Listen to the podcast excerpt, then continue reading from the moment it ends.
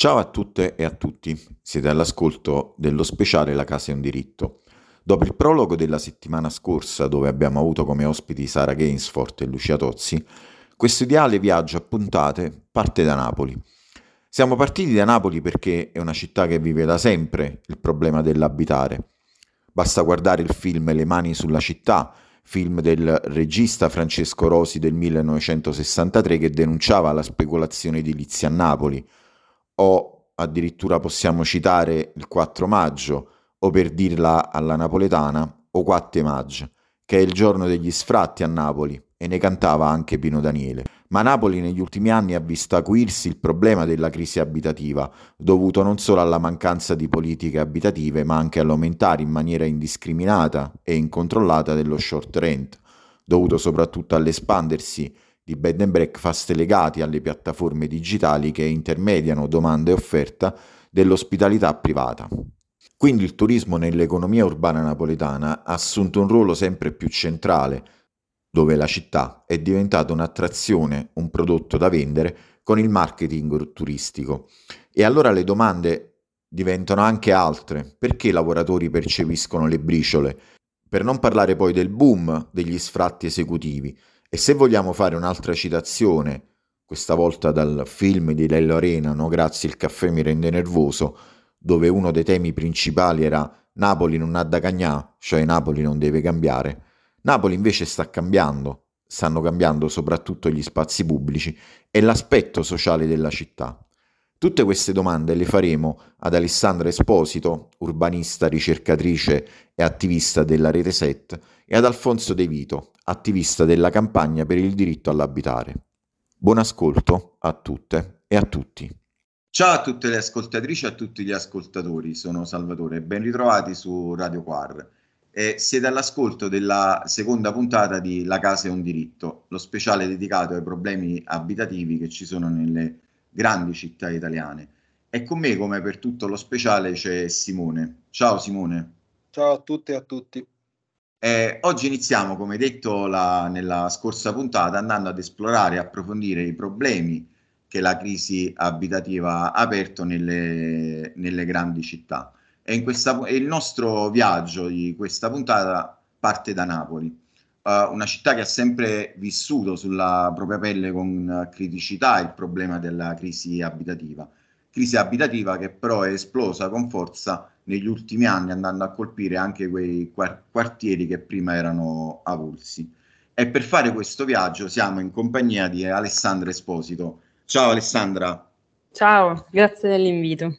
No, grazie a te per aver accettato il nostro invito. Uh, faccio una tua breve presentazione. Eh, Alessandra Esposito è urbanista e attivista della rete SET, se, uh, Sud Europa di fronte alla turistificazione e dal 2016 si occupa del problema della rendita nei processi di trasformazione urbana, in particolare nelle città turistiche. Nel 2020 ha, ha concluso il dottorato in urbanistica alla Sapienza con una tesi dal titolo Le case degli altri, la turistificazione del ventre di Napoli e le politiche pubbliche al tempo di Airbnb, che è incentrato sul problema abitativo del centro storico di Napoli e che è stato poi pubblicata con, uh, pubblica, pubblicata con Edit Press è attualmente ricercatrice alla Sapienza. Eh, quindi Alessandra, io ti faccio uh, una prima domanda, eh, ovvero quanto il turismo e il turismo di massa impatta uh, sulla casa e quanto il patrimonio residenziale è diventato sempre più negli ultimi anni uno strumento per accumulare rendita.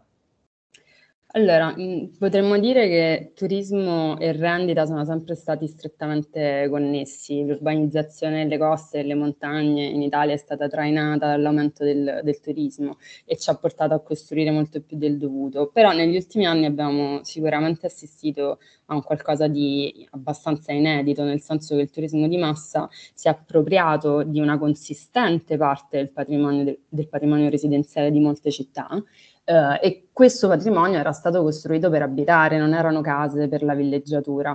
Eh, in molte città oggi c'è un, un patrimonio abitativo destinato a locazioni turistiche che supera il 30% dello stock residenziale complessivo. La piattaforma Airbnb in Italia gestisce più di 400.000 locazioni. Questa è stata una perdita enorme di, di, di, abitazioni per la collettività che ovviamente è in crescita perché nel frattempo non si è corso ai ripari e si è deciso di, di non normare questo fenomeno. Eh, abbiamo letto della tua analisi sulla turistificazione residenziale e su, soprattutto sulle disuguaglianze patrimoniali. Nel 2023, che impatto sociale può avere la turistificazione residenziale e le disuguaglianze patrimoniali dettate dall'essere proprietari di un immobile? ha un impatto enorme perché eh, nel 2023 le disuguaglianze patrimoniali sono eh, al picco, non sono mai state così marcate in Italia se non alla fine dell'Ottocento, come dicono alcuni economisti. Eh, nel frattempo si sono accumulati vantaggi sociali basati sulla proprietà della casa che in qualche modo oggi sono cristallizzati. Per chi vive del proprio lavoro e paga un affitto è praticamente impossibile avere a che fare con l'attuale mercato immobiliare perché è del tutto drogato dalle locazioni turistiche e da dinamiche che favoriscono molto più la rendita eh, che, che l'abitare. Uh, questo è un problema molto delicato e non di poco conto perché dalla casa che abitiamo, dal modo in cui abitiamo, da dove abitiamo, dipendono anche eh, diciamo, in maniera abbastanza diretta i rischi che corriamo di essere socialmente esclusi dalla, dalla società. Uh, quindi risolvere il problema abitativo è in qualche modo una delle urgenze che eh, diciamo, l'agenda politica eh, attuale dovrebbe avere, eppure non ne sentiamo parlare se non diciamo, in maniera strumentalizzata per poi prendere parola in difesa della, della, proprietà, della proprietà privata. Questo è chiaramente un problema che riguarda tutte le città. Eh, eh, che ha diciamo dei, in particolare nelle città turistiche una, un'urgenza evidente oggi e che per Napoli però è ancora più delicato perché come dicevate nell'introduzione eh, Napoli fa i conti con un problema abitativo irrisolto da sempre è da sempre la città, l'area metropolitana con il disagio abitativo più diffuso e chiaramente il carico di, di, delle, dei flussi turistici e delle locazioni turistiche ha enormemente aggravato questa, questa condizione.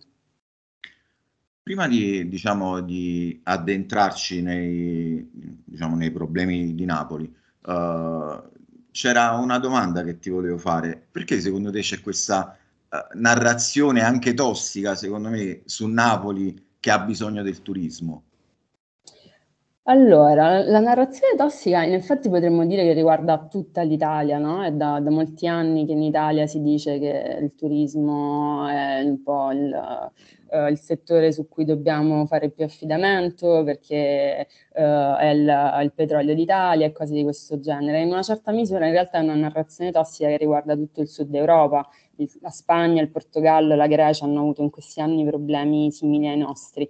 Nel caso di Napoli è diventata una narrazione ancora più tossica, se vogliamo, perché si è un po' Uh, pompata e ha preso la forma del uh, o la fame e la miseria o il turismo, Napoli non ha altre alternative, che è una narrazione del tutto falsa in realtà eh, e soprattutto uh, è stata fomentata minimizzando i, i, costi, il prezzo che questa cosa, questa trasformazione turistica avrebbe avuto in termini sia ambientali che sociali. Cioè si è detto tanto Napoli sarà sempre uguale a se stessa, è ingentrificabile, uh, il turismo non può che farle bene, la città saprà assorbirlo. A conti fatti in realtà abbiamo visto che così non è e, e che c'è stata invece un'ondata eh, espulsiva un peggioramento della qualità della vita che sono ormai sotto gli occhi di tutti. Esatto, proprio, proprio in questo senso, quindi questa turistificazione di massa, che secondo te che tipo di influenza ha avuto uno sull'urbanistica napoletana, ma poi soprattutto, come si diceva, sugli spazi sociali e sui residenti che vivono la città? Allora, intanto in termini urbanistici eh, abbiamo un bel problema che è diciamo, legato al carico di persone che insistono sul territorio della città quotidianamente. Napoli oggi è visitata in media un anno dal triplo, più del triplo delle persone che vi abitano normalmente. È un'area metropolitana che sta perdendo popolazione, in particolare il comune sta perdendo popolazione e nonostante questo però si trova a dover, come dire, sopperire alla mobilità, alle esigenze alloggiative di una popolazione temporanea che, che è in crescita. Questo chiaramente è, un, è diciamo, una, un, uno scenario insostenibile, intanto perché chi si è spostato fuori dal comune continua a dover pendolare sulla città per esigenze di studio, lavoro, per accedere ai servizi, quindi ha aumentato il pendolarismo.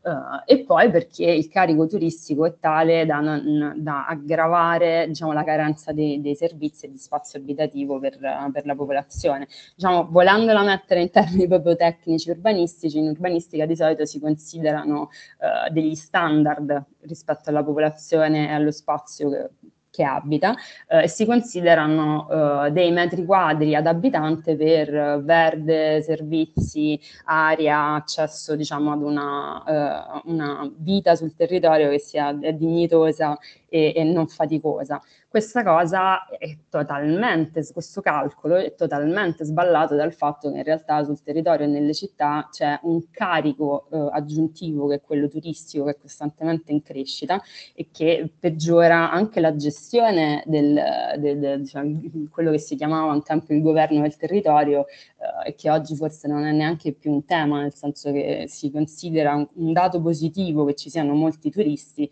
e si rinuncia del tutto a gestire la compresenza presenza di abitanti e turisti e si pensano soprattutto servizi e trasformazioni solo eh, in virtù della presenza eh, turistica e non in virtù della permanenza degli abitanti. Sembra quasi che non si desideri poi in realtà avere gli abitanti o aiutarli a restare. Se pensiamo a diciamo, quanto viene glorificata la, da, da una, diciamo in parte anche dai napoletani stessi eh, la trasformazione, il, boom turistico degli ultimi anni, eh, c'è da preoccuparsi perché in una città che, che, inizia a stare meglio di certo non si continua a perdere popolazione come sta accadendo, di certo non si scappa da una città dove si sta meglio.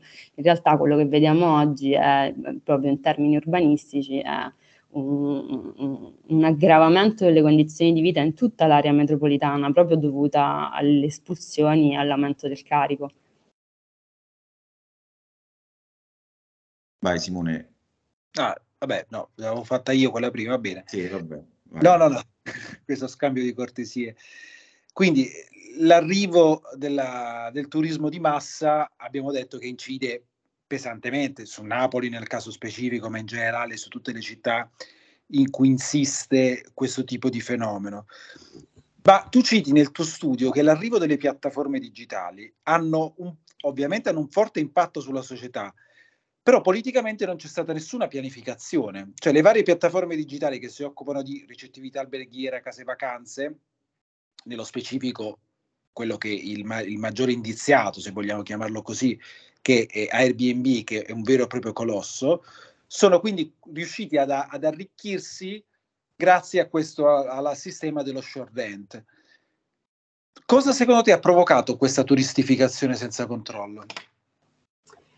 Allora, eh, intanto diciamo sono stati questi soggetti del, del, mondo delle piattaforme digitali sono stati del tutto sottovalutati dalla, dalla politica, dalle istituzioni, quindi diciamo, la prima causa, di, la prima, eh, il primo elemento che ha provocato questa, questo loro immenso arricchimento è stato il fatto che le istituzioni le abbiano considerate fin dall'inizio dei semplici siti internet.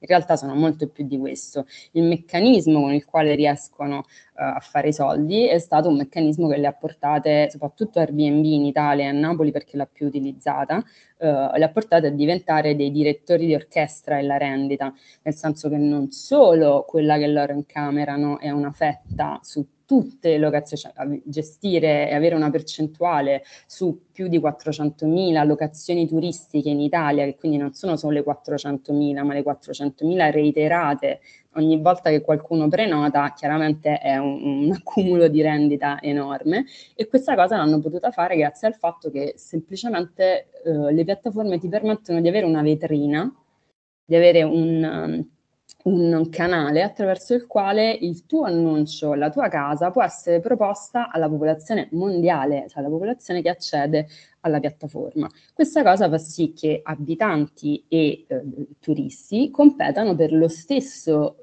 patrimonio abitativo per quello stesso numero finito di case che si trovano sul territorio. Chiaramente è una competizione impari, anche un, diciamo, un lavoratore, la working class di un paese eh, del nord Europa o degli Stati Uniti ha una capacità di spesa quando fa il turista eh, molto maggiore rispetto a quella di un abitante. In questo tipo di, di, di, di scenario chiaramente ci sarebbe voluta la volontà politica eh, di attuare, di mettere in campo degli strumenti che spezzassero questo mercato, un po' come funziona per le case popolari, no? Alcune case non partecipano a questa competizione di mercato, alcune case vengono sottratte, devono essere necessariamente sottratte a questo gioco perché servono per abitare. Questa cosa non è successa, in Italia si, consiglia, si continua a considerare Airbnb un semplice sito, un, sem- un semplice in- intermediario, Uh, e se, però si fa, e forse questo è abbastanza peculiare rispetto ad altri paesi, a fronte di uh, regolamentazioni che non vengono poi alla fine mai adottate, si fa però un gran parlare sui giornali almeno una volta all'anno eh, degli intenti del, de, del, governo di turno su questa questione, che riconosce l'urgenza ma poi di fatto non, eh, non pone alcun tipo di restrizione al fenomeno. E poi tutti questi momenti finiscono in realtà per diventare un pretesto politico per lasciare delle dichiarazioni eh, su, in favore della proprietà privata. L'ultima di Salvini questa settimana, di qualche giorno fa, del non spetta allo Stato decidere a chi affitti la proprietà privata è sacra. In realtà è gravissimo che diciamo, figure politiche si esprimano in questi termini, perché in Italia non esiste il diritto alla rendita. La casa in proprietà è tutelata finché è utilizzata a fini abitativi da chi ne detiene la proprietà. Non esiste il diritto a investire sulla casa come forma di eh, diciamo, arricchimento, costruendosi un patrimonio di albergo diffuso nei centri storici. Non, non può essere tutelata questa cosa. Io ho una cosa che, che ho notato, soprattutto dopo aver eh, letto la tua ricerca, e nello stesso momento che la leggevo a Napoli avevo visto una uh, scritta su un muro turisti andate via. Quando ho letto uh, la parte che parli dei, dei, bassi, ho notato una cosa che quando subito dopo in, ho iniziato a, a girare uh, per i quartieri di Napoli, uh, al mattino quei bassi, come dici tu, sono chiusi, ricordandosi nel passato erano prima zone vive tutto il giorno, ora invece quella vitalità si può dire che è stata colonizzata, cannibalizzata dai turisti che vogliono vivere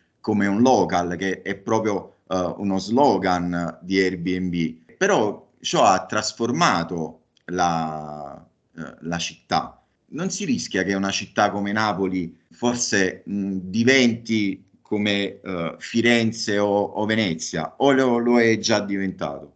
Allora, rispetto a quello che diciamo un po' anche prima, lo sta diventando, cioè rispetto al fatto che non si, gli abitanti vengano espropriati dal centro e non si viva più in centro e si sia costretti ad allontanarsi e a vivere dispersi nell'area metropolitana, sta un po' succedendo questa cosa.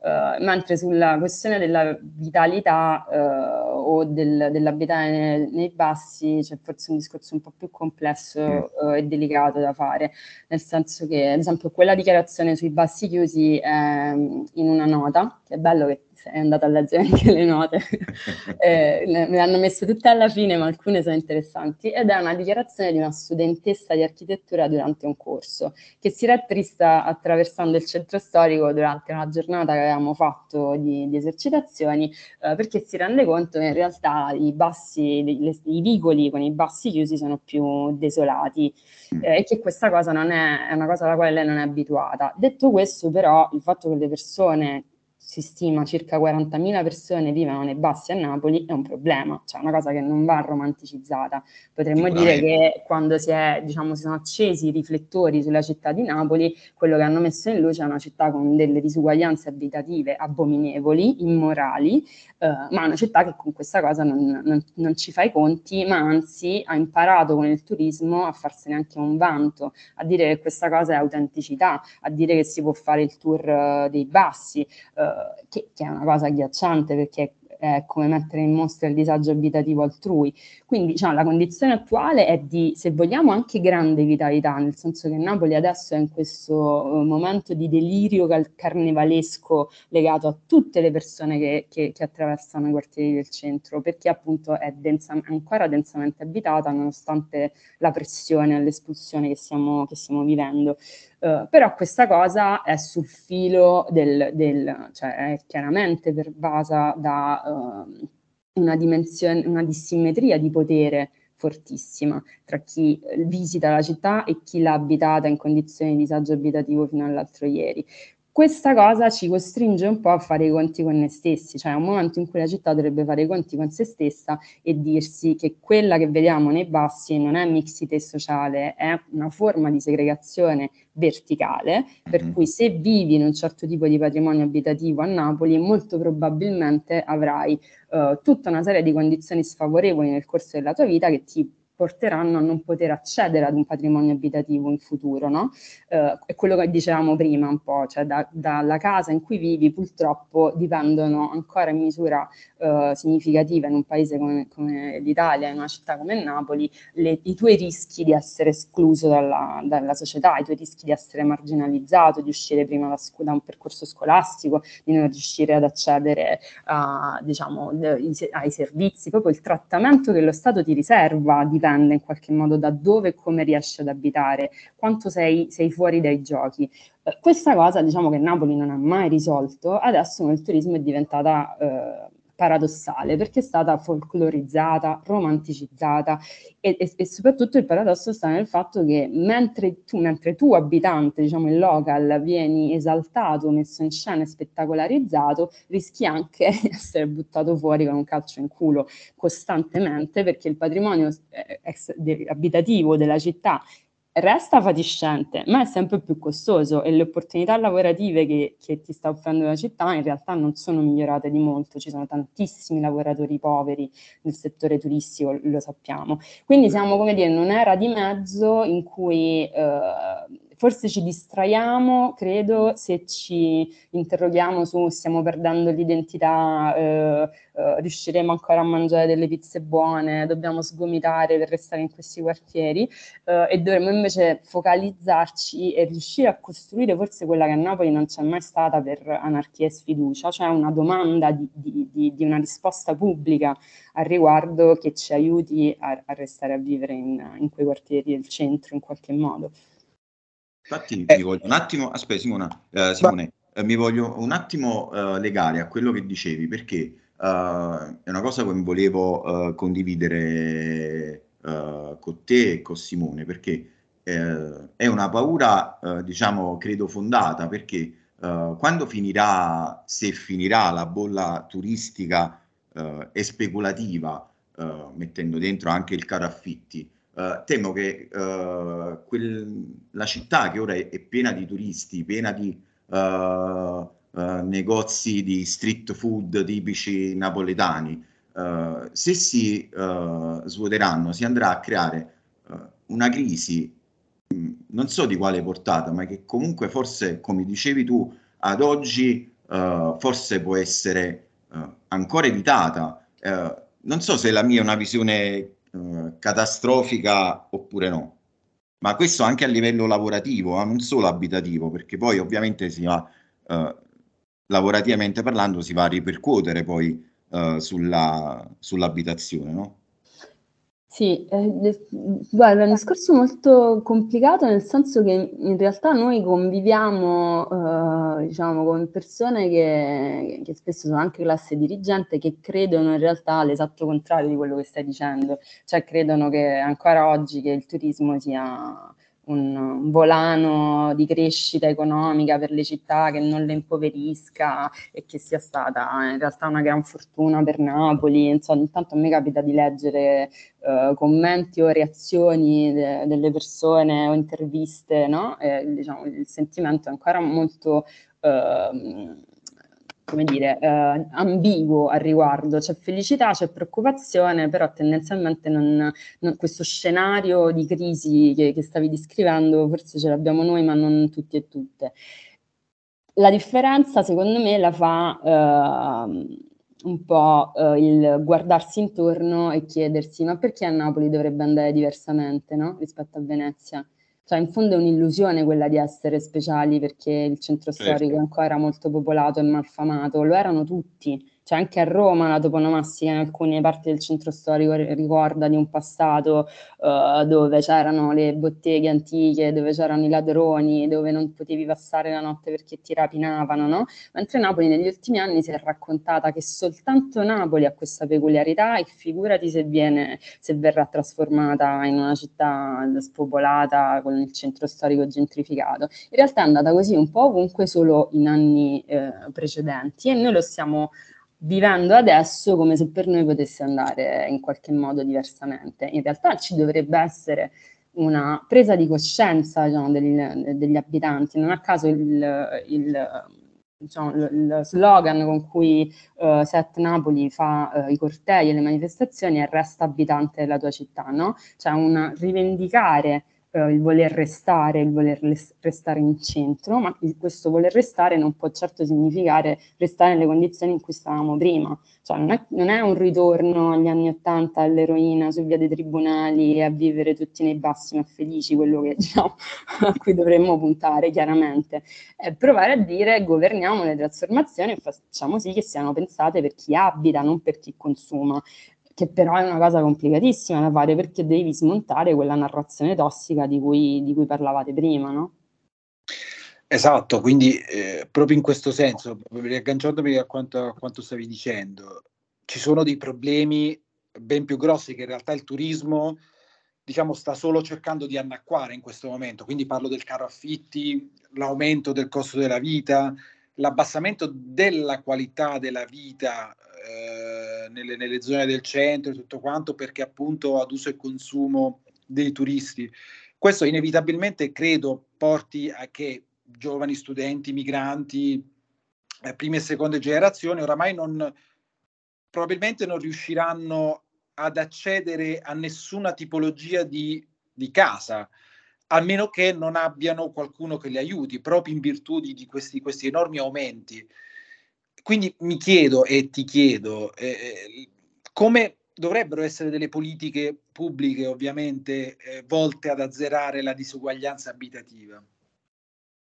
Eh, il primo passo sarebbe riconoscere che c'è un problema abitativo in Italia. Noi continuiamo anche su questo fronte a scontrarci con una narrazione tossica che è quella del paese di proprietari che hanno tutti un tetto sulla testa e hanno anche le seconde case. In realtà c'è una parte della popolazione che ha accumulato vantaggi sociali e patrimoniali e, e oggi non è disposta a rinunciare a, alle proprie rendite eh, e poi c'è un'altra parte che invece vive del proprio lavoro e cerca di accedere a un mercato immobiliare del tutto drogato dove ti offrono delle case eh, che cadono a pezzi a prezzi esorbitanti e ti chiedono anche delle garanzie. Questa cosa è aumentata tantissimo dopo il Covid. Adesso per affittare ti chiedono due buste paga, fideiussioni, cose ass- assurde e sono, diciamo, nella maggior parte dei casi proprietari che hanno anche una serie di vantaggi fiscali in questo momento, la cedolare secca, la possibilità di aumentarti il costo dell'affitto affitto uh, facendo, se, se aumenta l'inflazione hai un canone concordato il proprietario di casa può rinunciare alla cedolare secca, pagare comunque due lire eh, di, di, tasse e aumentarti anche con il canone concordato l'affitto. Cioè stiamo dicendo che se aumenta il costo della vita in Italia i proprietari sono tenuti a rivalersi sugli affittuari e chiedere più soldi e va bene così. Cioè tutta questa cultura della rendita che poi è tradotta nel modo in cui viene gestita la questione abitativa eh, in Italia dalle politiche pubbliche va del tutto fatta saltare, cioè va fatto saltare il tavolo, non ci si può continuare a sedere al tavolo del, de, del mercato della casa eh, con lo Stato che ti dice dai ti do un piccolo bonus affitto, eh, dai ti do soltanto la morosità incolpevole che adesso hanno anche eh, diciamo non finanziato e bloccato, eh, dai eh, facciamo che ti faccio da garante e accedi anche tu al mutuo pur avendo tu un reddito bassissimo, eh, ti faccio io da garante con la banca. No, cioè questa, tutto questo, tutto questo non, non, ci sta aiutando in alcun modo a far uh, ritornare il mercato della casa a, a una condizione eh, diciamo eh, sostenibile. Non è sostenibile che nel corso di una vita con i redditi che guadagniamo lavorando eh, dobbiamo pagare affitti che pesano per più del 40% al mese su quello che stiamo incassando lavorando. Non è sostenibile che ci si debba indebitare per tutta la vita con le banche per avere una casa e magari una casa in un posto dove non volevi andare ad abitare perché è lontano da dove lavori ma è l'unica che ti puoi permettere. Cioè, tutto questo intanto va riconosciuto, cioè va detto che abbiamo questo problema in Italia e che c'è una questione abitativa. Uh, e poi vanno fatte a tutte le scale delle politiche, in primis a livello nazionale ma anche a livello regionale. Sono le regioni, ad esempio, che detengono la maggior parte del patrimonio di edilizia residenziale pubblica e sono le regioni che lo gestiscono talmente male da mantenere vuoti e non assegnati degli immobili. Cioè noi siamo in un paradosso enorme in Italia perché abbiamo una esuberanza di unità immobiliari residenziali rispetto alla popolazione residente e non riusciamo a gestire la questione abitativa. È, è, è assolutamente diciamo, un problema di, di volontà politica, di, di, incapacità e di cultura della rendita. Certo. Senti Alessandra, l'arrivo, come dicevamo prima, di Airbnb uh, ha, ha comportato comunque una crescita delle locazioni turistiche prima del Covid al 551%, uh, eh, ma ciò ha portato di conseguenza a... Uh, cioè uh, c'è stato parallelamente un incremento delle richieste di sfratto, addirittura come dici tu nella ricerca nel 2017 erano aumentate del 69% in più rispetto al 2010 e a gennaio 2022 sono arrivate alla prefettura di Napoli oltre 10.000 richieste di sfratto. Non può esserci, eh, non può non esserci, credo, una relazione tra le due cose. Sicuramente una, una relazione diretta, diciamo, tra le due cose eh, nei, nei quartieri che stanno vivendo una trasformazione turistica. Uh, mi spiego meglio. In Italia gli sfratti sono aumentati negli anni 2000 uh, quasi in tutte diciamo, le città dove ci si trasferisce per lavoro. Uh, a Napoli sono aumentati e sono sempre stati diciamo, in, un numero abbastanza consistente all'anno, secondi soltanto a Roma, che però è un territorio molto ma molto più esteso, un decimo il comune di Napoli rispetto a quello di Roma, uh, però la differenza adesso è che quando vieni sfrattato non riesci proprio più a trovare casa nello stesso quartiere, finisci molto più lontano, certo. ma le famiglie napoletane hanno esperienze di molti sfratti nella loro vita, anche la mia famiglia ha esperienze di diversi sfratti nel corso di una vita, però riesce a restare al centro.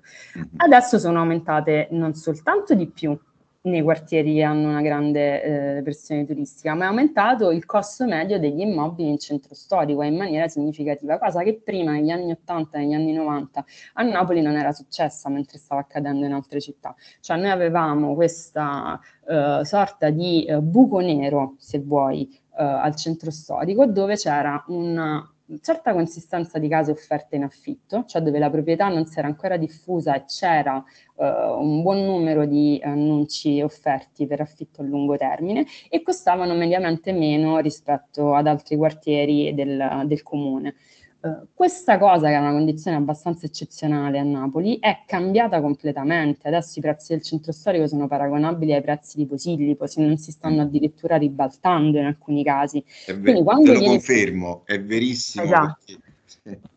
Quando vieni poi chiaramente Napoli è appunto come dicevamo prima rispetto alla questione della segregazione verticale è una città molto complessa guardata veramente al microscopio perché il, il tessuto eh, edificato è molto complesso, cambia isolato, cambia scenario, però ci sono degli isolati dove eh, al centro storico adesso tu hai dei valori che sono assolutamente paragonabili a quelli di, di Posillipo e del Vomero, quindi è un mercato immobiliare che è, si è completamente trasformato e nel giro di pochissimi anni. Fai conto che l'Istat considera che la maggior parte del, del, della città è abitata uh, da famiglie giovani in affitto con reddito basso, uh, che appunto non possono in qualche modo fare leva sui vantaggi patrimoniali uh, che, di cui dicevamo prima e quindi quando vieni sfrattato hai ben poco a cui attaccarti per riuscire a restare nel quartiere dove sei nato e cresciuto e probabilmente dove è nata e cresciuta anche la tua famiglia da generazioni, no? cosa alla quale invece non eravamo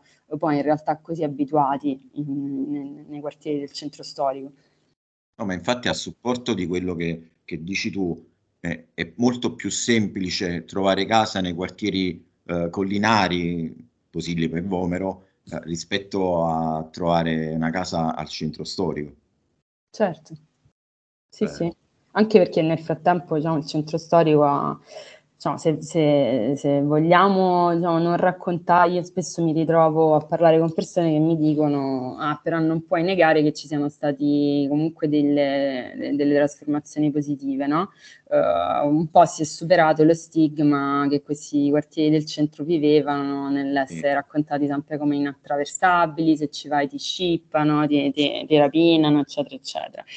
Però, cioè, Intanto eh, ora diciamo che si è superato lo stigma, sono diventati talmente appetibili che appunto eh, c'è questo, questo, movimento interno, quindi più di gentrificazione che di turistificazione da alcuni quartieri verso il centro storico, cioè i figli di quelli eh, che prima vivevano in collina adesso magari scelgono di venire a vivere anche al centro storico perché è ben collegato, la metropolitana eccetera eccetera e poi c'è questa illusione che il turismo abbia un po' placato la criminalità.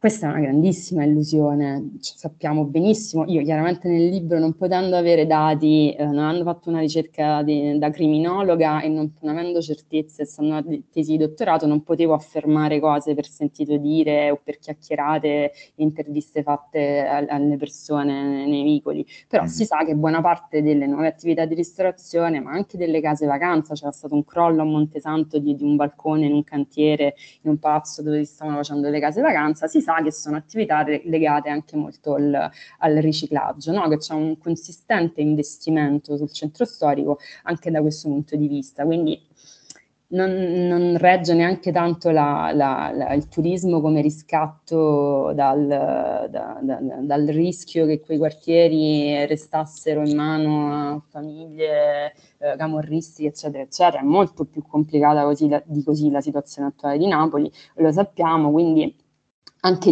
dire, anche la controparte, quelli che dicono che in realtà il turismo è una fortuna, tendono a semplificare, ad edulcorare molto il discorso e a, a dire no, è tutto bello, è tutto bello, come poi accusano di fare uh, chi invece critica il processo nel dire no, in realtà sul lungo periodo è tutto molto negativo perché ci costerà uno spopolamento continuo che è aumentato e un aumento del costo delle case che ci costringerà ad abbandonare la città. Questa cosa, tra l'altro, diciamo, uh, va, forse va detto, è stata dimostrata. Cioè in questi giorni è arrivato il CEO di Airbnb e ha dichiarato tutt'altro, ma questa cosa non è più diciamo, una questione di opinioni. È stato dimostrato che in tutte le città dove le locazioni turistiche hanno avuto un boom come quello che abbiamo visto nelle città italiane, è aumentato il costo delle case e sono aumentati gli sfratti. Quindi non, cioè, almeno su questo potremmo poi eh, capire quali sono le diverse posizioni, ma dovremmo iniziare a darlo per scontato ormai dopo, dopo dieci anni di, di trasformazione dei centri storici. Assolutamente. Direi che per, eh, diciamo, per chiudere, eh, magari con, con, un filo di, sper- di, di, speranza, nel senso che Napoli è sempre stata abituata a reagire e ti chiedevo al momento, all'oggi, cosa sta facendo Napoli per reagire nuovamente a questa, a questa crisi?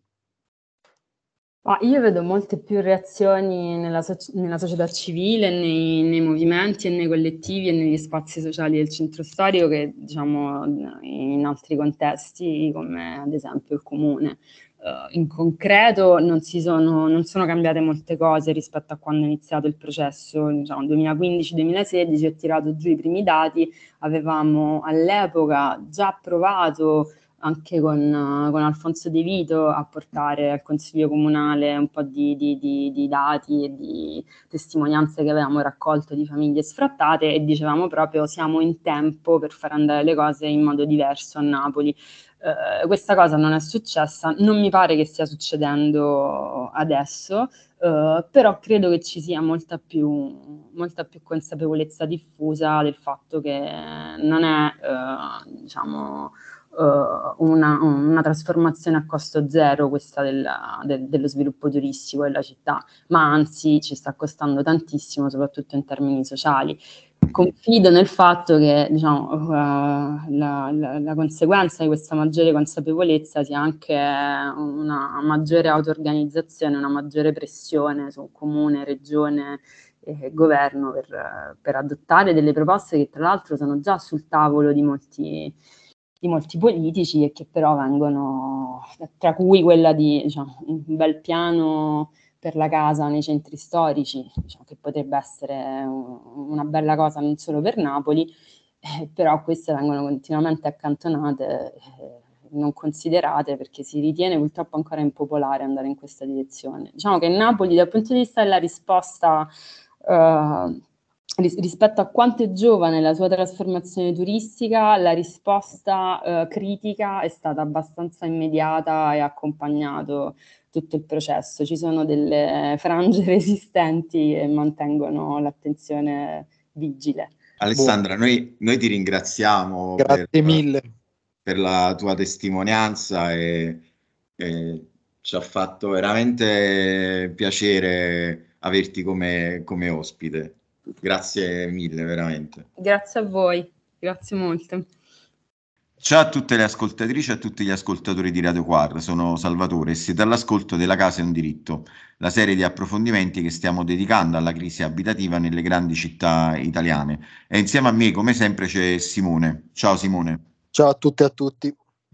Eh, in questa seconda parte dedicata a Napoli, il nostro ospite è il compagno storico attivista Alfonso De Vito del Movimento per il diritto all'abitare Magniamo Ciopusone. Ciao Alfonso Ciao, e grazie, grazie per aver accettato il nostro invito. Grazie a voi. Ti fa, partiamo subito proprio con la prima domanda, chiedendoti della situazione attuale sulla crisi abitativa di Napoli, città comunque che ha sempre sofferto le politiche sull'edilizia residenziale pubblica e come stai vedendo eh, anche trasformarsi Napoli, diciamo, dal basso in questi ultimi anni? Guarda, eh, Napoli è una città che ha un contesto di emergenza abitativa storicizzato, basti dire che è la città che ha eh, il maggior numero percentuale di persone in affitto in Italia e contestualmente un reddito familiare medio che è uno dei più bassi dei capoluoghi italiani, quindi per moltissimi le spese abitative superano il 50% degli introiti. Questo diciamo di per sé costruisce una cornice che in mancanza di politiche adeguate tende a precipitare verso situazioni insomma, di emergenza abitativa in questi ultimi anni, soprattutto nei quartieri storici, ma non solo, la, da un lato la crisi, ma dall'altro l'enorme bolla speculativa determinata dagli affitti brevi, insomma dall'esplosione del fenomeno Airbnb anche a Napoli, ha sicuramente avuto un impatto che nella,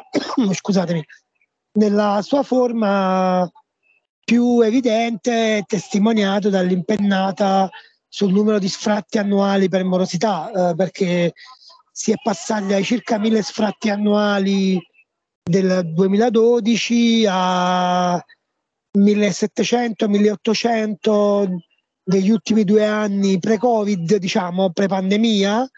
Eh, poi sono stati, come sappiamo, due anni di blocco degli sfratti a causa della pandemia e ehm, lo scorso anno a febbraio la prefettura annunciò 12.000 sfratti esecutivi, quindi quasi il 600% della media, una specie di bomba sociale. Credo che già questo dato testimoni una sofferenza che poi nelle dinamiche qualitative delle relazioni che abbiamo, perché noi gestiamo uno sportello per il diritto all'abitare nel, negli spazi del Parco Sociale Ventaglieri, eh, si traduce in tante storie personali che ci arrivano ormai settimanalmente.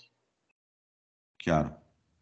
Certo, e, però Napoli è, è, è come eh, tutte le grandi città italiane sta subendo una forte turistificazione, ma pesante proprio, e infatti eh, da molti anni è, è, cambiata. I danni sociali che sta producendo questa esplosione delle case vacanze, quindi dell'Airbnb, come, eh, come, sta, come sta impattando sui migranti, le famiglie, eh, gli studenti, eccetera. Sta impattando perché crea un mercato dell'abitare, delle, delle, soprattutto delle locazioni private, sempre più discriminatorio. Non è soltanto una questione eh, di, diciamo, di aumento degli affitti, ma proprio di selezione sociale da parte dei proprietari che eh, vogliono mantenersi sempre l'opportunità aperta invece per riconvertire sul mercato degli affitti turistici e dell'uso della casa come bene consumo. Del resto i numeri anche qui sono evidenti, eh, Airbnb è arrivata quasi a 10.000 offerte ormai con una crescita annuale paurosa e a quasi 6.500-7.000 interi appartamenti nell'area UNESCO, diciamo l'area del centro antico allargata per capirci. Siamo a una crescita che per, in molti anni segna cifre tipo il 60-70% in più degli anni precedenti. Tutto questo ovviamente eh, non fa che sottrarre abitazioni a, agli abitanti e eh, l'effetto principale è quello di una forte selettività. Cioè, quindi se sei una persona con una pensione di invalidità, per esempio, cosa che fino a un po' di anni fa tutto sommato è un elemento di garanzia perché la pensione di invalidità ce l'hai finché vivi, oggi è praticamente impossibile che ti fittano casa perché ritengono che poi è impossibile cacciarti. Uh, se sei migrante non ne parliamo, se sei una famiglia con troppi figli, idem.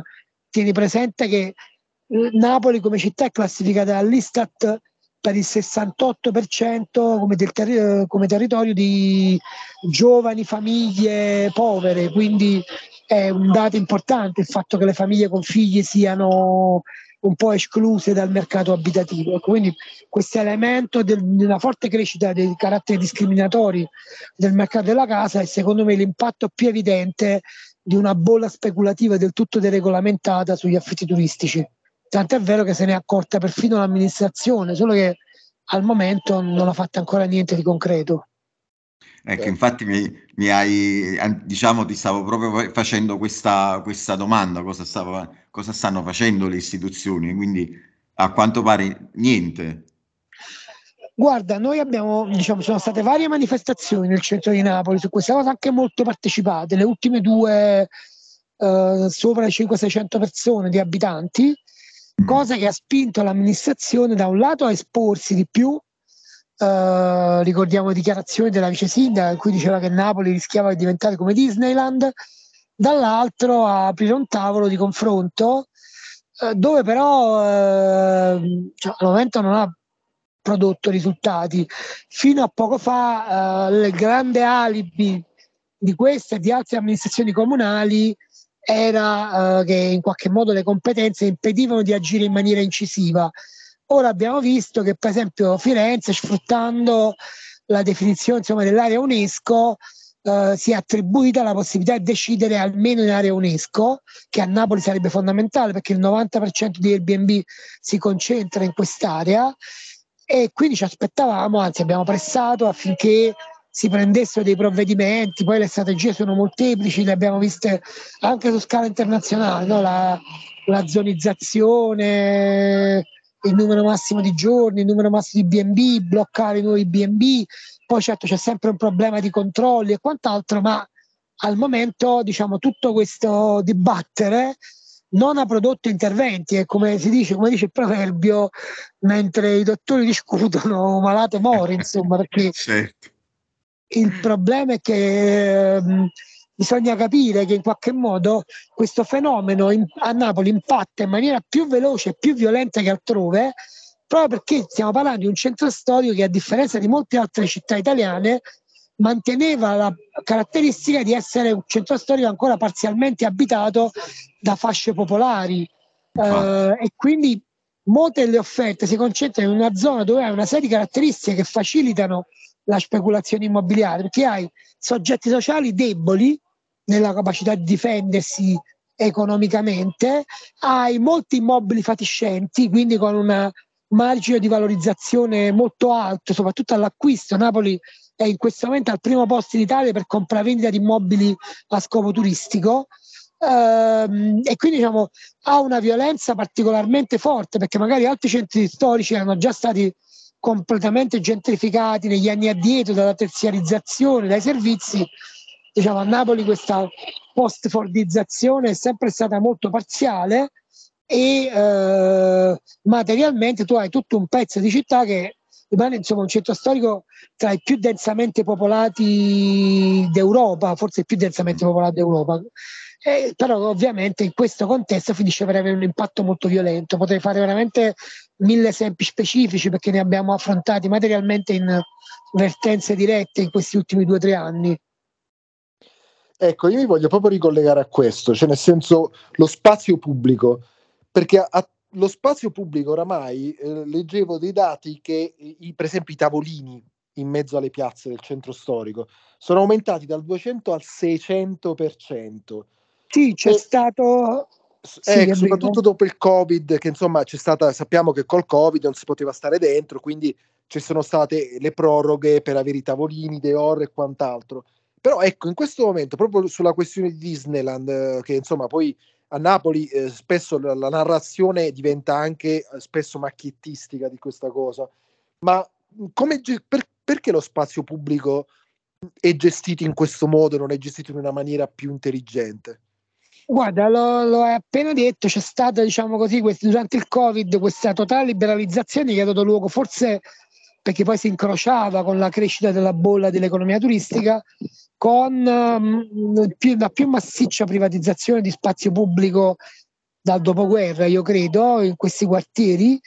Ora la, la, la, su questo l'amministrazione ha fatto una delibera che da dicembre dovrebbe ripristinare la valutazione preventiva, diciamo il ruolo pubblico appunto nel permettere questa occupazione di suolo, ma bisogna vedere quanto sono in grado di recuperare. Ci sono intere piazze che sono praticamente scomparse. Tutto questo nel nome di una, diciamo, di una retorica della, della, dell'economia a cascata per cui Uh, questa rendita turistica insomma poi si ridistribuirebbe un po' anche ai piani inferiori però noi sappiamo ce lo dicono le indagini su tutte le città in cui si è sviluppata prima, ma anche la percezione che abbiamo a Napoli, che in realtà è un'economia poco redistributiva, insomma ci sono pochi che si arricchiscono anche molto, perché è per lo più un'economia della rendita, tanto lavoro nero, tanto lavoro grigio, e in cambio invece il, diciamo, la, qualità, la qualità della vita, l'economia di prossimità, il costo delle case decollano, per cui molti abitanti sono costretti ad andarsene Guarda, io ti faccio un esempio che se vogliamo è, non è, anzi sicuramente non è il più feroce che ci è capitato, però è molto indicativo. Um, proprio ieri è venuta allo sportello una signora che abita a Forcella uh, da 52 anni, una signora che ha una invalidità del 100% e uh, non è morosa quindi, ma uh, con i sei mesi di anticipo il proprietario gli ha annunciato che alla fine del contratto attualmente in essere avrebbe, voleva libera la casa perché doveva realizzare una casa vacanza.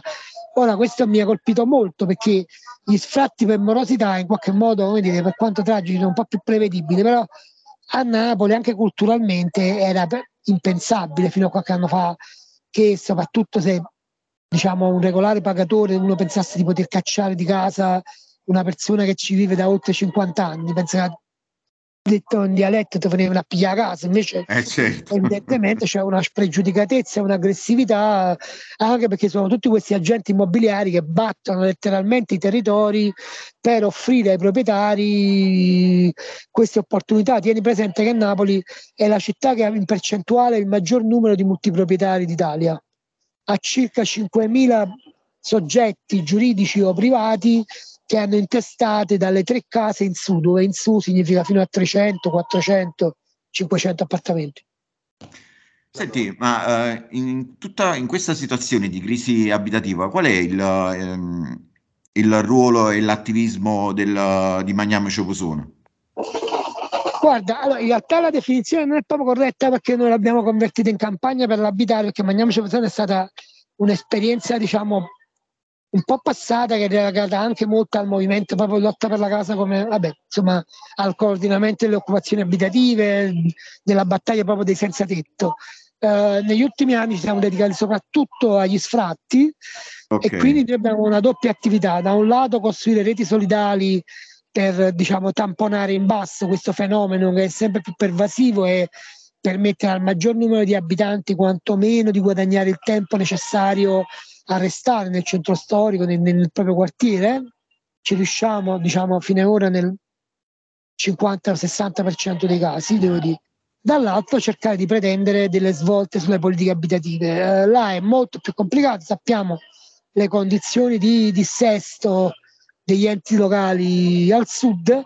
Eh, diciamo che abbiamo da un lato appunto c'è questo tavolo sulla regolamentazione degli affitti brevi che vedrà una nuova manifestazione il 3 novembre e dall'altro delle, de, delle, iniziative che però ancora latitano sul piano delle politiche abitative, in particolare sul fronte dell'ERP, che, Cam- che a Napoli è particolarmente deficitario, eh, e eh, riusciamo a portare avanti più micro vertenze. Ad esempio adesso dovremmo essere riusciti a salvaguardare la condizione di sette famiglie che verrebbero regolarizzate in San Nicolannino, una zona proprio centralissima di Napoli, in una struttura pubblica che si voleva trasformare in una sorta di grande hotel eh, a cavallo dei due decumani. Abbiamo seguito l'avvertenza di 22 famiglie che vivono nella farmacia degli incurabili, insomma, però politiche più complessive.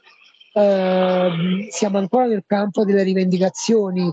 Tieni presente che qua c'è un deficit ulteriore rispetto alla dismissione delle politiche pubbliche sull'edilizia residenziale che è stata fatta negli ultimi 30 anni in Italia, legata al fatto che mh, la regione di Campania convertì il fondo delle case ex Gescal per tamponare il buco della sanità, quindi è stato tratto quasi 700 milioni di euro all'edilizia residenziale pubblica.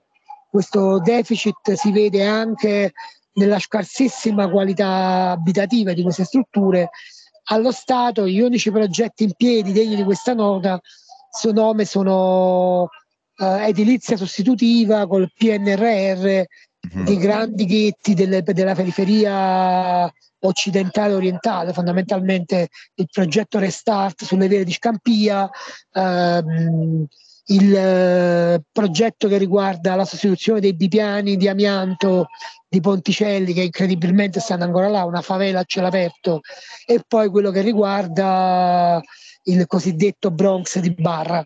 Fra l'altro progetti che al momento non si sa nemmeno se andranno avanti perché guarda caso sono stati esattamente i tagli che il governo ha fatto al PNRS, quindi su quel fronte siamo veramente in una condizione molto difficile. Ecco, no, proprio per questo, visto anche quello che fate, a, a, più in generale, secondo te è possibile una, una vera azione, una risposta concreta con azioni dal basso, quindi riuscire a contrastare tutto questo, tutto questo, tutto questo fenomeno? No, riusciamo a, riusciamo a tamponare, che è un discorso diverso dal contrastare. Per contrastare occorre ottenere, imporre, vedi il verbo più convincente, ehm, diciamo un quadro di regolamentazione pubblica molto più rigoroso del mercato immobiliare, in particolare degli affitti turistici e politiche attive per la casa. Io ultimamente ho curato anche il report di restituzione della cosiddetta agenzia sociale per la casa che una serie di cooperative facevano per conto del Comune di Napoli che hanno preso in carico 1000-1200 famiglie ma con pochissimi strumenti per operare perché gli strumenti, le risorse, le strutture i messi a disposizione dal Comune di Napoli, dalla Regione Campania sono inadeguati al dramma che si sta vivendo. Fra l'altro che verrà accelerato, viene accelerato e verrà accelerato dal fatto che ora viene meno sia il contributo all'affitto che era previsto nel reddito di cittadinanza, i famosi 240 euro, sia il contributo all'affitto del, fond- del fondo del welfare abitativo nazionale che il governo Meloni ha tagliato nell'ultima finanziaria. Quindi tutto questo avrà un impatto ancora più forte. Per cui su questo non è che l'azione dal basso funziona nella misura in cui diventa anche capacità di incidere certo. sulle politiche pubbliche, non può essere soltanto arginare gli sfratti, oh, cosa che comunque ci vede molto molto impegnati, però che alla fine significa svuotare l'oceano col secchiello, insomma, perché eh, noi certo. abbiamo affrontato penso, ma veramente una sessantina di sfratti solo da giugno a ora, eh, ma a Napoli se ne saranno fatti altri 600. No. Insomma, quindi... Mm assurdo. Eh, ma i cittadini di Napoli, i napoletani, come reagiscono a tutto questo? Guarda, il punto è proprio questo. Le manifestazioni sono state partecipate non tanto quanto avrebbero dovuto. Occorre vincere la sensazione che, sia fen- che siano fenomeni ingovernabili, che siano fenomeni pervasivi, diciamo lontani dal, dal, dalla capacità di controllo sociale e pubblica, è cosa che è il grande alibi degli amministratori, perché in qualche modo si è legittimato questo modo di pensare. E invece, come si dimostra anche altrove, eh, chi ha il governo della cosa pubblica ha la possibilità di incidere, soprattutto in una fase come questa, e ha il dovere di farlo. Eh, se servono le politiche per la casa, queste fondamentalmente, mm. però è vero che esiste una, mm, in tante persone la sensazione che, che in qualche modo si possa fare poco, che eh, quindi i problemi vengono spesso vissuti individualmente. Noi lo vediamo anche come, a differenza delle persone che si organizzavano, per esempio, nelle case occupate, che hanno un elemento di dinamica organizzativa e partecipativa più forte, spesso gli sfrattati arrivano all'ultimo solo quando sono con la, diciamo, con la corda alla gola perché si vergognano della propria condizione, hanno una sorta di disagio sociale nell'affrontarla eh, perché sembra lo specchio di un fallimento, ma quando parliamo di questi numeri è evidente che non si tratta di fallimento personale, ma di una condizione sociale molto ampia. Certo. Senti Alfonso, scusami, eh, ma secondo te in futuro eh, si riuscirà a tenere il centro storico eh, popolare davanti a questa situazione? Ma soprattutto poi le periferie, visto comunque che il centro storico si sta spopolando, Uh, riescono a, a, diciamo, a tenere botta coi servizi. Uh, o, penso soprattutto anche in periferia si sta uh, diciamo, assistendo ad un caro affitti. O sbaglio? Allora, ecco sì, perché allora, innanzitutto credo che quello che dici cioè, si gioca proprio in questi anni. Um, quella che sarà l'identità del, dei quartieri storici della città, parliamo delle sanità, quartieri spagnoli, non solo le aree dei Decumani, eh, Forcella, eccetera. Eh, questo determina un effetto domino negli affitti nelle, nelle, nelle zone più periferiche. Tieni presente che, insomma, se avete visto il lavoro, per esempio, di ehm, dell'esposito, le case degli altri, sì. eh, cioè sono dei grafici molto interessanti e che ti dimostrano come Napoli è una città che ha quasi metà città che ha un reddito familiare annuo di un terzo rispetto all'altra. E mm. questa condizione di avere quasi mezza città, diciamo, formata fondamentalmente di sottoproletariato urbano, è evidente che senza politiche pubbliche redistributive, interventi seri, rischia poi di avere un impatto molto feroce in, una, in un'area che già ha una condizione urbanistica particolare, perché poi a Napoli è difficile anche il processo di gentrificazione verso le periferie, perché pure quelle sono sovraffollate. Diciamo, l'area a nord di Napoli è probabilmente la più grande banlieue dell'Europa occidentale. L'area metropolitana di Napoli ha una densità di abitanti per mille chilometro quadrato di 2.000 abitanti per chilometro quadrato, è nettamente la più grande d'Italia. Al secondo posto c'è quella di Milano con 1.000, cioè il 50%. Quindi hai città come Giuliano che già dopo terremoto sono passate da 40.000 a 130.000 abitanti in pochi anni con una dinamica di urbanizzazione molto informale e diciamo molto scadente, quindi la qualità della vita poi peggiora pesantemente, si creano quei grandi ghetti su cui poi si spende la retorica di Caivano nazionale, no? pensa certo. appunto al Parco Verde di Caivano, al piano Napoli a Bosco Reale, qua ci si dimentica di dire che quelli erano ghetti costruiti con la speculazione sui fondi pubblici del post terremoto che doveva essere edilizia temporanea e invece è diventata definitiva. Non dovrebbero esistere gli abitanti del, del, del Parco Verde di Caivano, detto in altre parole, e invece si rischiano di creare nuovi ghetti del genere. No, ma infatti è la stessa cosa che poi, non so se ti ricordi, quando ci fu uh, il bradisismo dell'83 fu costruito a Monteruscello che doveva essere una cosa provvisoria. Esattamente, esattamente. Cioè, poi, qua, poi, poi perché poi non hai grandi investimenti e soprattutto poi un controllo adeguato sulla spesa pubblica, questi fenomeni così violenti poi danno luogo a forme di urbanizzazione che producono un malessere sociale che va molto oltre il solo piano abitativo. Eh, diciamo, quindi è una questione che riguarda complessivamente la condizione della città e dell'area metropolitana nei prossimi anni, che meriterebbe veramente un'attenzione particolare.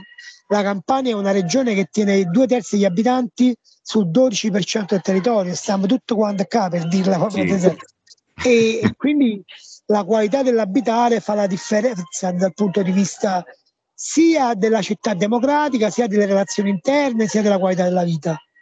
Ah, infatti certo. si è creata proprio una discriminazione eh, non solo economica ma pure sociale forte. Eh, questo è sicuro. Tieni presente, facciamo un esempio per capirci, che riguarda oggi in particolare i migranti, ma anche le famiglie più povere. I bassi eh, a Napoli fondamentalmente non hanno l'abitabilità, mm. perché non ce l'hanno proprio per la legge regionale sulla casa. Sono stati tollerati perché erano abitati dai ceti popolari e oggi stanno diventando diciamo, un volano del cosiddetto turismo esperienziale. No?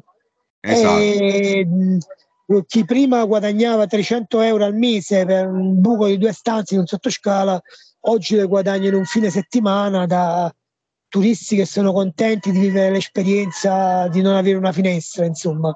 E tutto questo è aberrante, onestamente. Certo.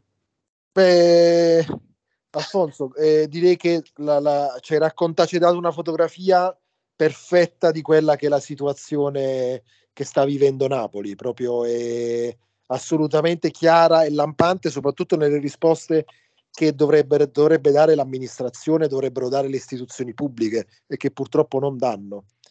Guarda, venerdì 3 novembre c'è una nuova manifestazione sotto al comune di Napoli per chiedere conto di cosa si è fatto, insomma, ma temo di avere le risposte al momento.